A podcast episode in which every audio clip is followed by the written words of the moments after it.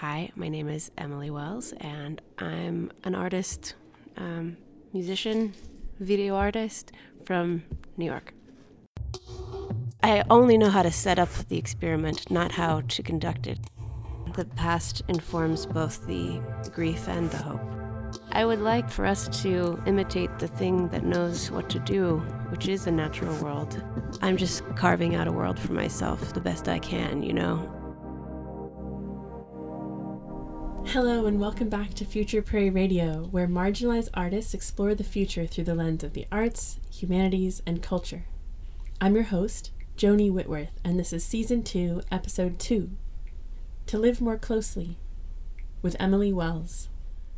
Today we're going to hear from artist, musician, composer, and producer Emily Wells, who's known for her varied use of classical and modern instrumentation.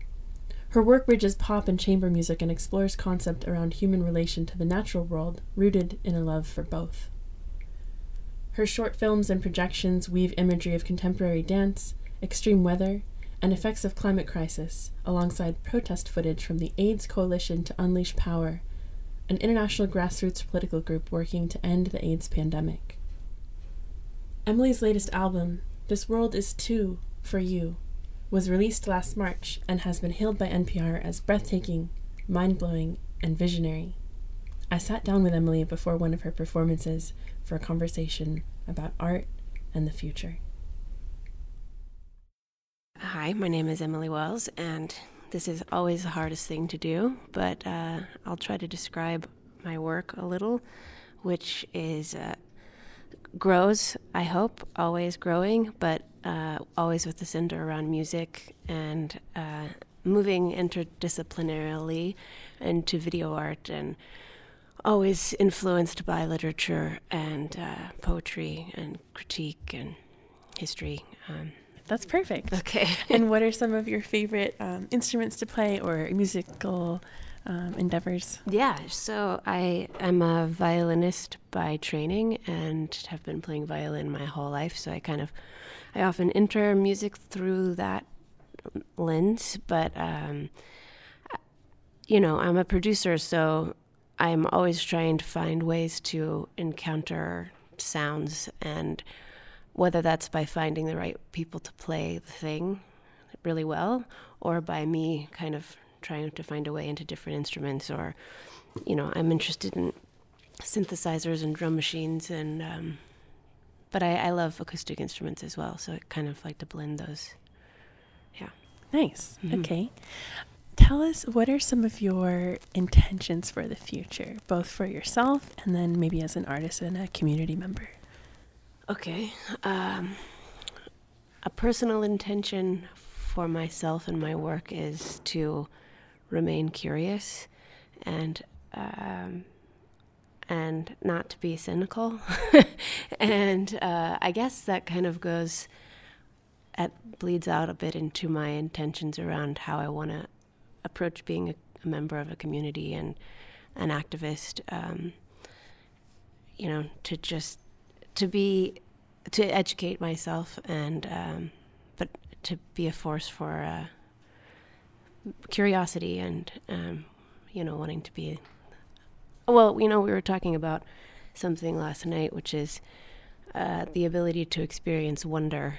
And i think my way into wonder is often through experiencing other people's art but it can also be of course through the natural world. That's like the best starting place i think. Yeah. And and what are you uh, working on these days? Any fun projects going on? Yeah, well, I I put out a record that took a lot of time to make, to conceive of, and to create. Um, took like two years. It came out in March, and um, so you, it's almost like you. you co- you have to really come down from something like that, especially after taking it on the road and uh, so my way of coming down from it was to um, gently hold each of the songs in hand by uh, making these really minimalistic recordings of them. So shrinking them from this much more grand uh, arrangement into either an acoustic guitar or an electric guitar um, and a voice, no other instrumentation. So I spent my summer doing that, and uh, perhaps also to avoid the project that I'm staring at now, which is ambitious in a different way. Um, though I, I think it will also involve collaborators. Um, the initial concepts are around uh, creating songs and essays which are in conversation with one another, and some of the concepts are quite um, daunting.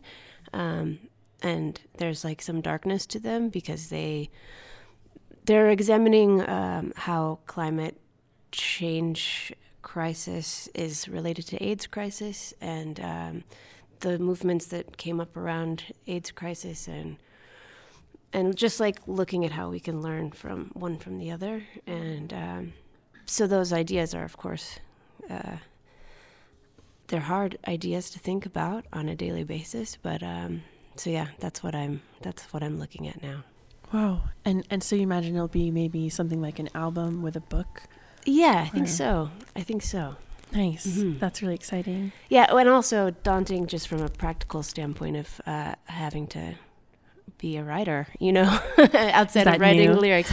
I mean, privately, I've always written, but um, you know, privately. So yeah, yeah, yeah. An essay feels more formal for sure. Sure, absolutely. But it kind of started because I there was a, an event that happened um, where an activist took his own life in uh, in protest of environmental injustice, and I was so struck by the act itself, but also by the lack of response to it. Hmm. Um, and so I, I, I, I had never written an essay before in like a formal way, but I just, I was almost like a, I had to do it, not for anything other than just the act of sitting down and organizing the thoughts. So that's kind of how the whole thing began. But wow, wow, yeah. So that was kind of the genesis of the project. Exactly, amazing. Mm-hmm. And and what were some of the themes of your previous album, the one that came out in March? Yeah, well, so that album is a lot about uh, human beings' relationship to the natural world. Um, it's about facing your own apathy around um, the world in which you inhabit and take from, um, and trying to reverse that. And um, yeah, and also uh, a willingness to have to look around instead of to isolate, and a, a kind of this idea of community and needing one another. That's the only way out of this problem, you know, of of um, climate crisis and a lot of other problems, frankly, as well. So, yeah, definitely. Do you find yourself thinking about the future when you're making your work? Uh, yeah, absolutely. I mean, particularly this album, like, in in it, again, it's a scary thing to live inside for a while. Like I have a song called "Eulogy for the Lucky," which is kind of this idea of um, the earth shaking us off of of herself, and what will be what will be lost in that, and um, um, the sort of sorrow around that. Um, but yeah, there's a lot of I think there's a lot of songs that are about um, looking at, at oneself and and really seeing um, your place in in the problem. Yeah. You know, especially as an American and consumer. Definitely. And how all the systems, you know, that benefit us also are cutting us as well. Is there anything you would like to share with our listeners about um, your identity that might have informed your perspective on the future? So sometimes people are thinking of things like class or race, mm-hmm. disability status, sexuality, religion, things like that. Yeah, I mean, I can't help but come through a, a queer lens uh, much of my work and much of the way I see the world, but also a queer lens of a person who was raised in a Christian household. Um, who has a queer father who didn't come out until much later in life. Um, those things really inform my perspective, my worldview, um, of course, and yeah, can't get away from them. Yeah, definitely, for better or for worse. For better or worse, yeah. Yeah. Could you tell us about some ideal futures, some some best outcomes? Mm, mm-hmm. I mean, it's sometimes hard for me to picture, frankly, but I in I think it is a world in which um, we have a much more symbiotic relation to the, the natural world. And, you know, I think that does involve a, a willingness to live more closely, um, which sometimes is at odds with my desires as a kind of lo- loner type person. Totally. Um, Same. but um, I, I, don't know. I think I could get used to it if it meant um, survival. Yeah. Yeah. As long as there was like a bullet train into the forest or something where you could go out into nature. Yeah. I mean, I would just, I would like um, for us to imitate the thing that knows what to do, which is the natural world, uh, more closely. And I feel like as a, speaking generally, we're quite detached from that way of being. Um, and obviously, all of the anti capitalist things that need to happen. Um, I don't need to repeat. You know, you could Sure. just go to elizabethwarren.com and sort of suss it out there. Our recommended resource for further reading is www.elizabethwarren.com. Thank you. yeah. What role do you think art plays in the creation of that future? Uh, imagination, I think, is a big part of it. Imagination, accountability. Um, uh, I think those are two, for at least the work that I make. I, I think that's part of it, and um, the visualization of the past, and then that bleeds over into that imagined future. I think as well. Tell us about your creative routine or process. Hmm. Yeah. Um, well, when it's working well, uh, it involves a fair amount of reading. Um, I usually am a, a fair amount of nonfiction, I would say, although I do love novels and they're kind of more of an escape rather than an, a way in. Um, but all of those things are part of the process, if that makes sense. Um, Sure. And so, you know, I, I, I, and I like to be in my body, so I'll go for a run or swim or I've recently gotten into rock climbing. Um, Mm, and fun. so, yeah.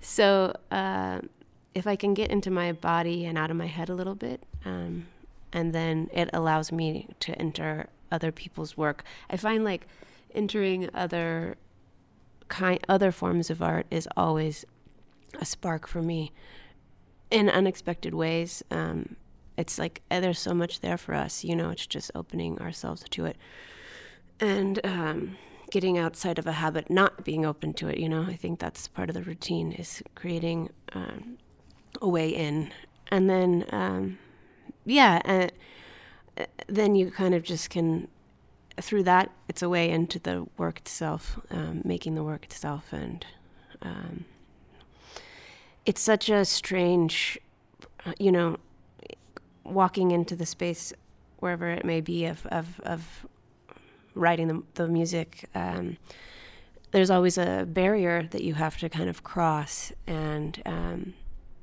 and then when you do, you can really, really lose yourself in this way. That's, but and also meet yourself. You know, it's it's quite profound, um, and it's difficult to describe. I don't think. I just I only know how to set up the experiment, not how to conduct it. If that makes sense. So Absolutely. um, the conduct the conduction is just being inside of it, and of course you have to rely on um, skills you've picked up along the way. You know, um, whether it be the technique of playing an instrument or uh, software or whatever, and those are just like there for you. Uh, so you got to nourish those as well, um, so that they will be there for you in the moment of oblivion. You know, but yeah, that's how I get in. Yeah. I, I feel the same way completely. I'm primarily a poet. And so Mm. finding my way into a poem is, is like that, where you finally, you're like, what am I doing? And then Mhm. at one moment, it's like, oh, here we are. And then you're just weightless. Yeah, totally. hmm hmm Um, is there anything you've learned about making music that you apply in other areas of your life? I try to uh, think about that in terms of trusting the preparation in life. Um, certain things you know work, even if you don't feel like doing them, or they're difficult to get into. Like just trusting, like if I open this book or if I enter this um, this talk or, or, whatever, then like that's a way in. So I, yeah, I, I try to trust um, certain boundaries that you set. It's not, I think in art it's easier than it is in your personal life. Unfortunately, yeah. Unfortunately, I found that to be true. Yeah, yeah. Um, do you have any certain audience in mind when you're making your work, or uh, like a certain market that you find really, really connects with your work? Market's maybe the wrong word. Audience. yeah, I mean, I definitely want thinkers, you know, to like get in there with me. People who are interested in um, ideas. You know, that's really that's the audience that I wish to uh, draw in the most. I guess. Um, yeah. Um, and do you find do you have any special certain moment from um, feedback from an experience like that where some some thinker really connected with your art? Yeah, there's this poet named Mary Ruefle, um, who it's more that I'm connected to her her art. This she's written uh, a few books of poetry, but she wrote this book called Madness, Rack, and Honey. That's a book of lectures, uh, but loosely. I mean, they could be spoken, but the ideas are.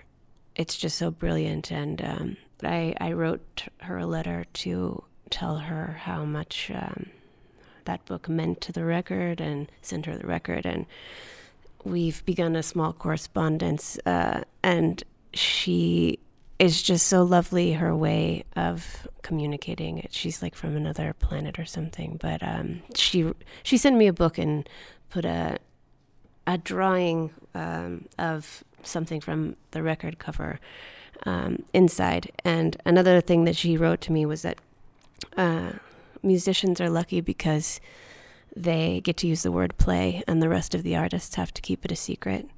So um, yeah, that kind of interaction. I mean, that's once in a lifetime, I guess. But Absolutely. It it uh that's that's the ultimate, right? Someone you admire, uh, getting to engage with them around work. It's amazing. Yeah. Yeah. That's a, that's a beautiful observation, the freedom of play, and mm. being able to claim that. Um, this is more of a fun question about the future. Okay. If you could invent any new object or tool or structure or system, what would it be? Oh man, I mean, I guess maybe I I would want to remove uh, like a tool that could remove distractions, um, particularly those of like digital nature. So a way to like close yourself to that itch, you know, and uh, really be inside of something else experiential. That's my invention. Cool. Um, what advice would you have for emerging artists? Read, um, listen, and uh, just, yeah, stay curious and trust that. Uh, I think, at least my experience has been just this I'm just carving out a world for myself the best I can, you know, and um, that's that is the goal is to, the ability to continue to carve out the world that there's not some plat- like reaching a plateau is the end you know? Um, and that's what keeps the uh, that's what keeps the work interesting is um, the ability to keep growing. So um, that's the goal you know? It's continual. Definitely. Yeah. And uh, when when should we expect your album and essay collection? uh, probably 2021. Great. Yeah. That's a perfect timeline. Yeah. well, under uh, President Elizabeth Warren, right? Oh my goodness. well, yes. what a celebratory occasion. Maybe you can play the inaugural. Yeah. Right. I was there for the protest, so I yeah, be there for the inaugural as well. Mm-hmm. Hmm. Okay. Well, thanks for thank the you for your really thoughtful questions. Of I've course. enjoyed chatting with you. Yeah, have a beautiful rest of your weekend, and I can't wait to see you play later. Thank you. Yeah. Thank you so much. Mm-hmm. If you'd like to see and hear more of Emily's work, go to emilywellsmusic.com. You can also see photos and a recap of our interview up at futureprairie.com forward slash magazine. Future Prairie is sponsored by Square. Square helps millions of entrepreneurs run their businesses with secure credit card processing and point of sale solutions. A number of our artists are using Square to sell their prints, books, and merch. Find out more and get free processing on up to $1,000 in sales at squareup.com forward slash I forward slash future time. This episode was also sponsored by the Arcosanti Urban Laboratory. Thank you to our production assistants, Natalie Nelson and Jillian Barthold, and to our sound engineer, Matt Larimer.